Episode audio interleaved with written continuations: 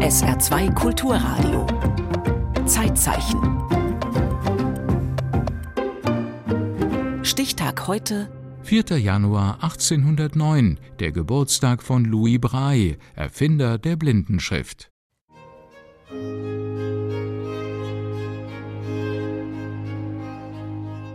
Im Jahr 1825 erfindet der Franzose Louis Braille am Blindeninstitut in Paris eine selbst entwickelte Blindenschrift aus sechs tastbaren Punkten, die die Blindenbildung bis heute maßgeblich revolutioniert.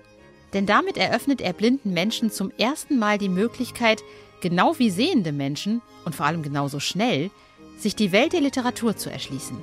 Eine Art Empowerment im frühen 19. Jahrhundert. Das sind zwei Dinge, die da ganz klar dafür sprachen, dass diese dann nach ihm benannte Breilschrift sich durchsetzen konnte.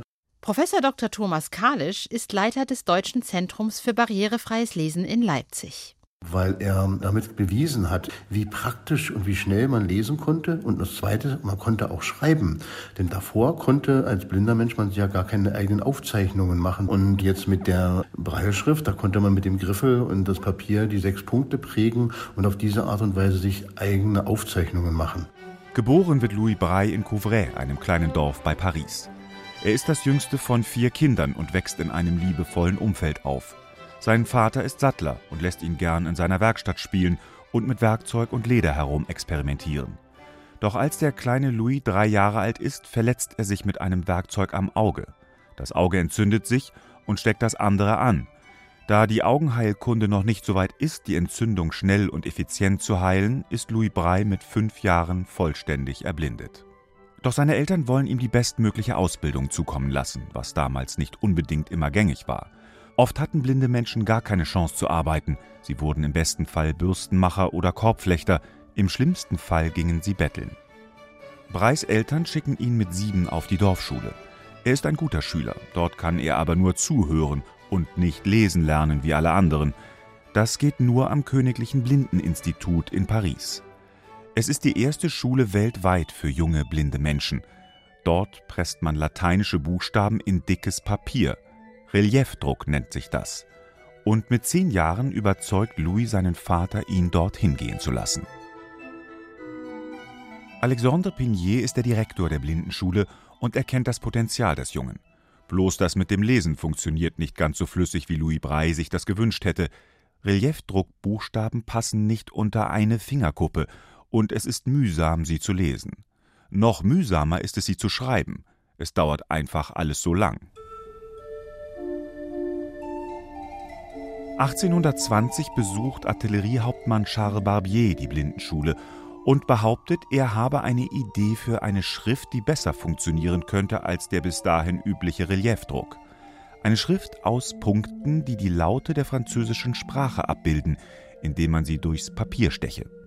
Sie wurde entwickelt, um Soldaten im Krieg auch im Dunkeln Befehle erteilen zu können. Louis und seine Mitschüler probieren die Schrift aus. Louis ist fasziniert. Er findet die Idee gut, aber ausbaufähig. Die Lautschrift hat viel zu viele Punkte.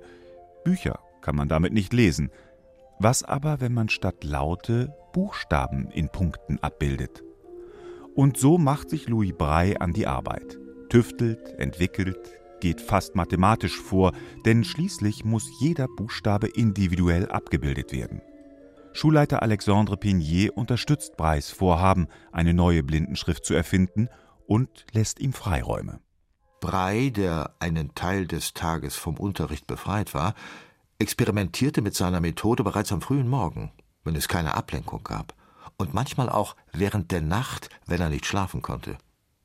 Er nahm sich seine Arbeitswerkzeuge, Papier, Griffel und Tafel mit in den Schlafsaal und schlief über ihnen ein. 1825, Louis Braille ist 16 Jahre alt, hat er es geschafft. Die Blindenschrift ist fertig. Sie besteht aus sechs Punkten, die angeordnet sind wie auf einem Würfel. Jede Punktkombination ergibt einen Buchstaben oder ein Satzzeichen. Die sechs Punkte passen perfekt unter eine Fingerkuppe. 157 Jahre später, die Breilschrift ist da schon lange international als gängige Blindenschrift anerkannt, bin ich acht Jahre alt und kann fließend Breischrift lesen. Für mich als Geburtsblinde ist sie normaler Alltag. Mittlerweile kann man die Schrift auch mit einer mechanischen Schreibmaschine tippen, statt mühsam mit dem Griffel zu stanzen. Ich bin gut, sogar Klassenbeste. Das ermutigt meine Eltern, noch einen Schritt weiter zu gehen. Da meine Familie aus Ägypten stammt und ich zweisprachig aufgewachsen bin, schlagen sie vor, dass ich doch auch arabische Breischrift lernen könnte. Anfangs bin ich begeistert, doch dann stelle ich fest, dass arabische Blindenschrift doch etwas mühsamer zu lesen ist – denn statt mit beiden Zeigefingern Zeile für Zeile abzulesen, muss man nämlich bei der arabischen Blindenschrift gleich zwei Zeilen im Griff haben. Auf der unteren Zeile stehen die Konsonanten und auf der oberen die Zeichen für die Vokale. Man hält also entweder mit jedem Zeigefinger eine Zeile oder, was den Lesefluss zwar schneller macht, aber mühsamer ist, man hält mit beiden Zeigefingern beide Zeilen. Für eine Achtjährige, die kaum stillsitzen kann, absolut kein Spaß. Da erzählt mir meine Mutter zum ersten Mal von Louis Braille, der mit 16 Jahren die Schrift erfand, durch die ich überhaupt die Möglichkeit habe, eine andere Sprache lesen zu lernen. Das machte mich neugierig. Ich hatte so viele Fragen an diesen Louis Braille, der doch nur acht Jahre älter war als ich, als er die Blindenschrift erfand. Der Grundstein für meine journalistische Karriere war wohl gelegt, und ich strengte mich an und lernte die arabische Breischrift. Louis Braille ist aber noch lange nicht fertig. Er feilt weiter an seiner Schrift. Er erfindet Musiknoten, stellt die Weichen für die erste mechanische Blindenschreibmaschine.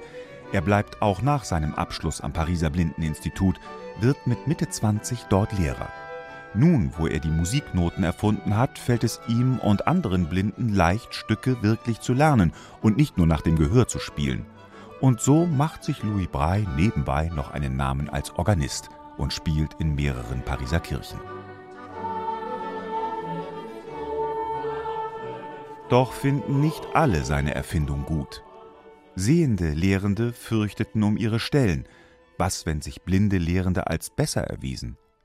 Hinzu kam, dass die Sehenden ja erstmal die Blindenschrift fließend lernen mussten, um sie blinden Kindern beibringen zu können. Ein extra Aufwand, den man nicht unbedingt gewillt war zu leisten. Armand Dufaux intrigiert gegen den Schulleiter Alexandre Pignet und übernimmt seinen Posten. Dufaux will eine Schrift für alle und verbietet die Breischrift. Doch die Schüler sind clever und verstecken die Unterlagen und Schreibzeug vor den Lehrern und nutzen so die Breischrift heimlich weiter. Auch Brei selbst bleibt standhaft, sogar als ihm das österreichische Königshaus eine Stelle als Hauslehrer für einen blinden Prinzen anbietet, will er an seiner Schule bleiben. Am Ende siegt Brei, nicht zuletzt durch die Standhaftigkeit der Schüler, die ihre Schrift um keinen Preis der Welt aufgeben wollen. Und so wird sie 1850, nur zwei Jahre vor Louis Breis Tod, offiziell im Unterricht zugelassen. Da ist Brey bereits schon sehr krank und wird vom Unterricht entpflichtet. Wenn man das historisch betrachtet, ist das ja auch schon die Geschichte gewesen, dass Louis Braille sich um die Anerkennung der Schrift bemüht hat, dass man dann in 1870er Jahren, es gab verschiedene Pädagogenkongresse, wo blinde Menschen sich dafür ausgesprochen haben, die Braille-Schrift zu der Schrift blinder Menschen zu machen und viele sehende Menschen im ersten Ansatz gar nicht verstanden haben, weil sie immer gedacht haben, das trennt ja sozusagen die Kommunikation zwischen blinden und sehenden Menschen, weil das ja eine besondere eigene Schrift ist, diese sechs Punkte. Und dass man das tasten muss. Professor Dr. Thomas Kalisch leitet eine der größten Brei-Bibliotheken Deutschlands. Am Ende hat die Breilschrift ihren Siegeszug davongetragen, weil blinde Menschen einfach damit erfolgreich im Beruf und im Leben ihren Mann, ihre Frau stehen konnten. Und das begeistert mich auch heute auch immer noch, diese Entwicklung und diese Bedeutung des Ganzen durch das Selbstanwenden der Menschen, die damit Minister geworden sind, Informatiker oder Juristen geworden sind. Mit der Entwicklung von Vorlesesystemen mit Sprachausgabe scheint für einige die gute alte Breischrift wie ein Relikt aus alten Tagen. Aber genau da liegt der Punkt, wo sich Befürworter und Gegner der Breischrift heute streiten. Ich zum Beispiel könnte niemals ein ganzes Buch über eine Sprachausgabe lesen. Ich bekomme nach allerhöchstens fünf Minuten Kopfschmerzen und kann mich nicht mehr konzentrieren, wenn ich mir die monotone Computerstimme anhöre. Professor Dr. Thomas Kalisch hat dazu eine klare Meinung. Wenn man sich jetzt zum Beispiel auch bewirbt irgendwo und dann äh, orthografische Fehler drin hat, da findet man doch nie einen Job. Und wenn ich nur höre, ob der eine Person Meier heißt, wie schreibt sich der Meier? Und wenn ich den falsch schreibe und das ist der Geschäftsführer von einer Firma und ich schreibe den nicht mal richtig den Namen, da kriege ich nie einen Job bei der Firma. Also das ist deshalb immens wichtig, da auch immer wieder zu vermitteln und zu sagen, nutzt diese Schrift, blinde Menschen. Natürlich nutzen wir inzwischen ganz, ganz viele sprechende Hilfsmittel und das ist auch gut so. Die sehende Welt hat die ganze Videowelt und hört deshalb trotzdem nicht auf, Bücher zu lesen, weil es einfach wichtig ist, dass man liest und dass man Lesekompetenz entwickelt und damit auch Schriftkompetenz vor allem weiterentwickelt. They tell you be careful on the streets. Be careful how much you eat. Cassandra May Spittmann, bekannt unter dem Künstlernamen Cass May, ist 21 Jahre alt. Die Musikerin ist Duisburgerin und von Geburt an blind. Gerade stehen ihr alle Türen offen. Radio- und Fernsehsender werden langsam auf sie aufmerksam, vor allem weil sie sich nicht nur für Mainstream-Pop interessiert, sondern für indische Musik und indische Kultur. Ich finde Braille nach wie vor wichtig, weil es ja zum Beispiel auf Verpackungen ist von Medikamenten. Das ist immer ganz gut, wenn das da auch draufsteht. Ich meine, ja, klar, man kann das auch scannen mit Apps. Das, das Scannen dauert ewig und gerade auch jetzt in anderen Sprachen, wenn ich mit anderen Sprachen zu tun habe, ist es nicht immer so, dass VoiceOver irgendwie so das Nonplusultra ist für mich. Auch für Musiknoten und das Lernen von Songtexten nutzt Casmay die Breischrift. In Indien ist sie bereits recht bekannt. Und der indische Premierminister lobte ihre Musik in seinem Podcast. Das nutzt die Duisburgerin, um blinde Mädchen und Frauen in Indien zu ermutigen, unter anderem auch Blindenschrift zu lernen. So sieht man sie auf Fotos und Videos in den sozialen Medien mit einer Breitzeile posieren. Eine Metallzeile, auf der mittels einer Auslesesoftware der Text auf dem Bildschirm in Brei angezeigt wird. Ich möchte das einfach machen und zeigen, wie das funktioniert mit meinen Geräten, weil viele das gar nicht so wissen. Also viele haben diese Mittel einfach noch leider nicht in Indien. Also generell Blinde. Ich würde es noch nicht mal nur auf Frauen spezialisieren. Aber ja, es gibt schon viele in Indien, die sich immer noch nicht wirklich trauen, das so zu sagen, dass man blind ist. So, also man redet nicht wirklich drüber. Imagine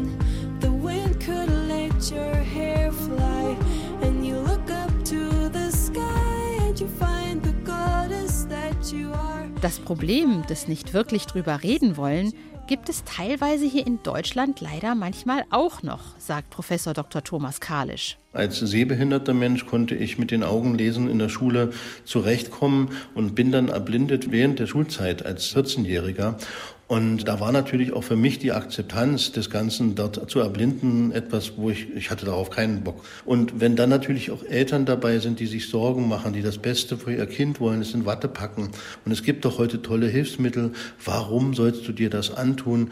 Da hat Breil manchmal auch so ein Stigma von alle sitzen im Finsteren und lesen da und die blinden Menschen, die Armen, die da betteln. Und das ist eben auch genau das Thema dieses Images, das nach vorne zu tragen und zu sagen, Breil ist cool und ist einfach sexy, weil es, es bringt mich im Leben weiter. Louis Braille stirbt am 6. Januar 1852, zwei Tage nach seinem 43. Geburtstag, an seiner Tuberkuloseerkrankung. Zu diesem Zeitpunkt ist seine Schrift noch weit weg davon, international als die gängige Blindenschrift anerkannt zu werden. Erst 100 Jahre später, im Jahr 1952, erhält sein Leichnam einen Ehrenplatz in Paris. Und jetzt erhält ein blinder Franzose die größte Ehrung, die Frankreich zu vergeben hat. In den Straßen von Paris stehen die Bevölkerung und der Präsident von Frankreich und ehren den toten Louis Braille. Seine sterblichen Überreste werden in das Panthéon überführt, um dort unter den Größten Frankreichs beigesetzt zu werden. Im Zeitzeichen erinnerte Ami Sayed an Louis Braille, den Erfinder der Blindenschrift, der am 4. Januar 1809 geboren wurde. Zeitzeichen morgen über den US-amerikanischen Räuber und Ausbruchskünstler Roy Gardner.